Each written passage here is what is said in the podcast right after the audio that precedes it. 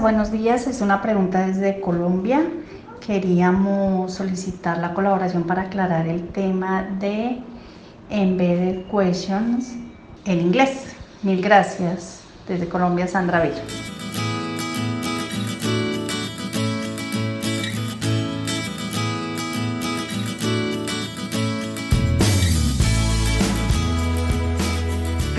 Welcome to inglestotal.com where you can learn English for free. Today we have a new lesson in our intermediate course. ¿Qué tal? ¿Cómo están? Bienvenidos. Soy Carlos de Inglés Total, donde usted puede aprender inglés gratis y hoy vamos a responder esa pregunta que hemos escuchado de Sandra que nos manda desde Colombia. Nos pregunta acerca de los embedded questions, que también se conocen de manera más genérica como indirect questions que si lo traducimos son como preguntas indirectas. Así que hoy vamos a tratar ese tema en nuestro curso de intermedio. Si te gusta como enseño, puedes contactarme al signo de más 51 y recuerdan que todas nuestras lecciones están en Spotify, TuneIn, iTunes y por supuesto inglestotal.com y también inglesaudio.com. So let's start with today's lesson indirect questions are also called embedded questions. Esta es la lección número 9 en nuestro curso de intermedio y viene acompañada de una clase escrita que eh, pueden encontrar en inglestotal.com. Muchos me preguntan, profesor, lo escucho por Spotify, por iTunes y quiero un poco más de organización. Recuerden que las clases están organizadas en inglestotal.com. ¿Ok? So, esta clase como es intermedio voy a estar hablando un poco más en inglés, pero también con comentarios en español. So, indirect questions.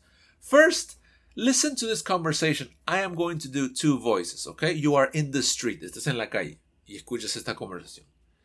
Excuse me, could you tell me where the bus stop is?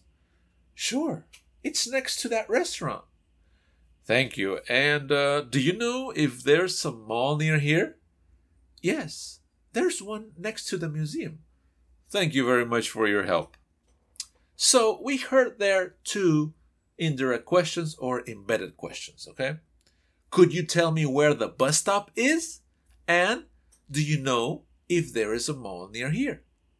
So, when do we use indirect questions and how do we form it? En esta pequeña conversación que acabo de interpretar, habían dos indirect questions, que lo vamos a llamar así. También se le conoce como embedded questions, okay? Could you tell me where the bus stop is? And do you know if there's a mall near here? So, looking at the situation, the person or the question is why does he use indirect question? ¿Por qué usa esta pregunta eh, anidada? Eh, que también se le conoce a, estos, a estas preguntas indirectas. Bueno, the question was, could you tell me where the bus stop is? Pero la pregunta sencilla sería, Where is the bus stop? For example, you want to know the location of a bathroom. Then you say, Where is the bathroom? Es la manera más práctica, profesor. Simplemente hago una pregunta normal, no anidada. A normal question. Where do you live? ¿Para qué voy a decir, Do you know where he lives? Can you tell me where you live? Well, the first situation that we have to have very clear is that we usually use indirect questions to be more polite. Okay, when you want to be more polite, we can use two phrases that I'm going to, well, we can use more phrases, but two are very common. Usamos indirect questions cuando queremos hacer más, cuando queremos ser más amables, ¿ok? Y para esto vamos a iniciar con dos preguntas. Could you tell me or can you tell me? Y do you know. ¿Hay más? Sí. Hay, por ejemplo, también hay, hay una frase que es I was wondering. También se puede usar. Pero en esta lección vamos a practicar con could you tell me o can you tell me y también do you know.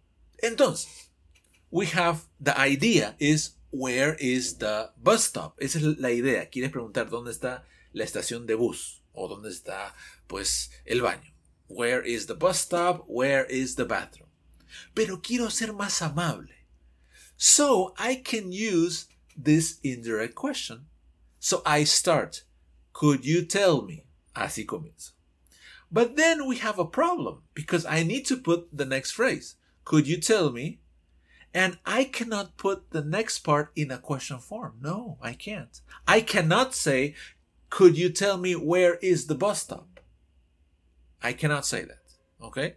Si yo quiero hacer un, una pregunta anidada, no la puedo poner esa pregunta anidada en forma de preguntas. Porque habrían dos preguntas. Si yo digo, could you tell me where is the bus stop? Son dos preguntas. Y no quiero hacer eso. Quiero simplemente hacer una sola. So the rule is this. It's very simple. When you have two questions, only one goes in the question form. Así de fácil. Cuando hacemos una pregunta anidada, solamente la primera parte viene en forma de pregunta. La segunda parte viene en forma de oración, como ustedes conocen, subject, verb and complement. Aunque les suene raro, pero así es. Por ejemplo, ¿no?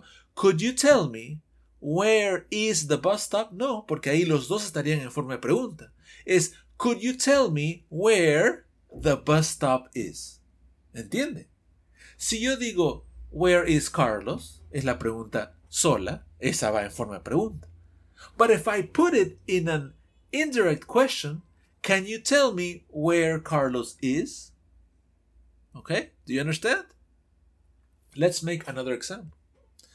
Uh, let's suppose that you want to know the question, the, the normal question is, where does Maria work? Where does Maria work? Esa es la pregunta eh, aislada, sola, normal. Pero quieres ahora transformarlo en indirect question. Can you tell me where? Comenzamos con el question word. Si hay question word, lo ponemos. Si hay el interrogativo, lo ponemos. Can you tell me where? Y ahora que dije, la regla es se le pone como una oración en positivo o en negativo, no en pregunta. Can you tell me where Maria lives? Y esto de acá a veces, inclusive a los americanos, a los nativos, eh, les cuesta a veces y es un error muy común. Can you tell me where does he live? Es muy común. Pero se dice así. Can you tell me where he lives? Do you understand? So we use indirect questions to be more polite. And we never put two questions in a question form. Now, what happens if we want to put a yes or no question in the indirect form? Teacher, ¿qué estás hablando? ¿Qué cosa es un yes or no question? Well, yes or no question is when we have a question without a question word. Cuando tenemos una pregunta normal, estamos hablando de preguntas normales, sin un interrogativo. For example, where, what, how many, who, whose, etc. Cuando no usamos los interrogativos cuándo, cómo, dónde. Entonces, para ponerlo en forma indirecta, tenemos que agregar el if, que vendría a ser como el sí. For example, is the bathroom open?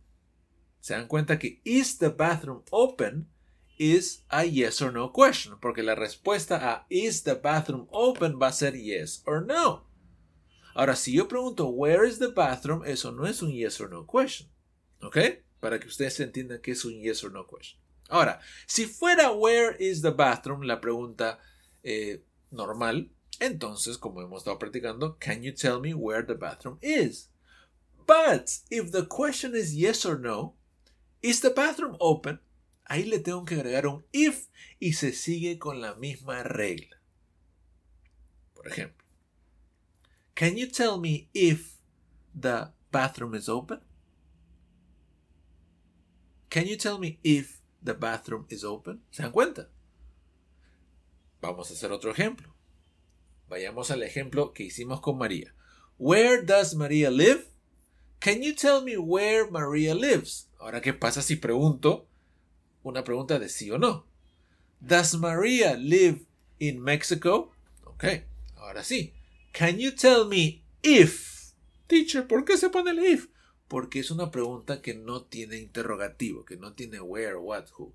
Can you tell me if Maria lives in Mexico? Profesor, ¿y por qué va en forma de oración? Porque ya dijimos, la regla principal es que cuando hay una pregunta indirecta o está anidada dentro de otra pregunta, esa pregunta va en forma de oración. Y eso es todo. That's all. But don't worry, en Inglés Total we have some examples. He dejado dos tablas largas de muchos ejemplos. Entonces, la tabla número uno habla de yes or no questions y te da una variedad de preguntas en diferentes tiempos. Voy a, voy a solamente mencionar algunas, ¿ok? Direct question, que es la pregunta normal. Is he American? Indirect question. Can you tell me if he is American? La primera tabla ve todos los ejemplos cuando no hay interrogativos, así que siempre se agrega el if, if, if. Una pregunta con present continuous. Is the restaurant opening now? Can you tell me if the restaurant is opening now? Una pregunta en, vayamos con eh, pasado continuo. Were you listening to music last night? Can you tell me if you were listening to music last night? Dos ejemplos en present and in past. Okay, present simple and past simple, but not with the verb to be. como lo hicimos. Does David work in Paris? Can you tell me if David works in Paris? ¿Se dan cuenta que en la pregunta anidada no va el do y does? Porque lo haces en forma de oración como si fuese una oración en positivo. En pasado, ¿cómo sería? Did Linda call John yesterday? Can you tell me if Linda called John yesterday va en forma de pasado. Imaginemos que quieres preguntar si compraste el libro. ¿Ok? Did you buy the book? Esa es la pregunta normal. Pero indirecta. Can you tell me if you bought the book? Ahí sí lo pones en pasado porque está como una oración. ¿Ok? Y de ahí eh, hay otra tabla que pueden ver, como mencioné en inglestotal.com, donde tenemos ejemplos con los interrogativos. Voy a poner algunos nomás. Why is he so happy? ¿Por qué está tan contento? Can you tell me why he is so happy? En forma de oración, la pregunta anidada. La misma pregunta eh, en present continuous, pero con interrogativo que hicimos. When is the restaurant opening? Can you tell me when the restaurant is opening? Profesor, can you tell me, can you tell me? También se puede con, do you know when the restaurant is opening? O I was wondering when the restaurant is opening. También es otra forma con I was wondering. ¿Ok? Y en presente y en pasado sería Where does David work? Can you tell me where David works? Why did Linda call John yesterday? Can you tell me why Linda called John yesterday? El ejemplo de comprar. Where did you buy the laptop? Can you tell me where you bought the laptop? Y eso es todo, muchachos. ¿Cuál es la conclusión? La conclusión es esta. Primero en inglés y después en español. We use indirect questions or embedded questions with can you tell me, could you tell me, do you know, to be more polite. And what is the rule? The embedded question or that indirect question has to be in subject verb complement because I cannot put both in a question form. La conclusión es, usamos indirect questions con do you know, can you tell me, could you tell me, cuando queremos ser más amables. En vez de preguntar dónde está el baño, me puede decir dónde está el baño, right? Ok. Y la regla gramatical es que la pregunta anidada tiene que estar en forma de oración, porque si no serían dos preguntas y no, es una nomás. Entonces, esa pregunta anidada, que es la que continúa, la pregunta principal en este caso sería, Can you tell me? Could you tell me? Do you know? Y lo que sigue es anidado. Could you tell me where he lives? Can you tell me if he lives in Ecuador?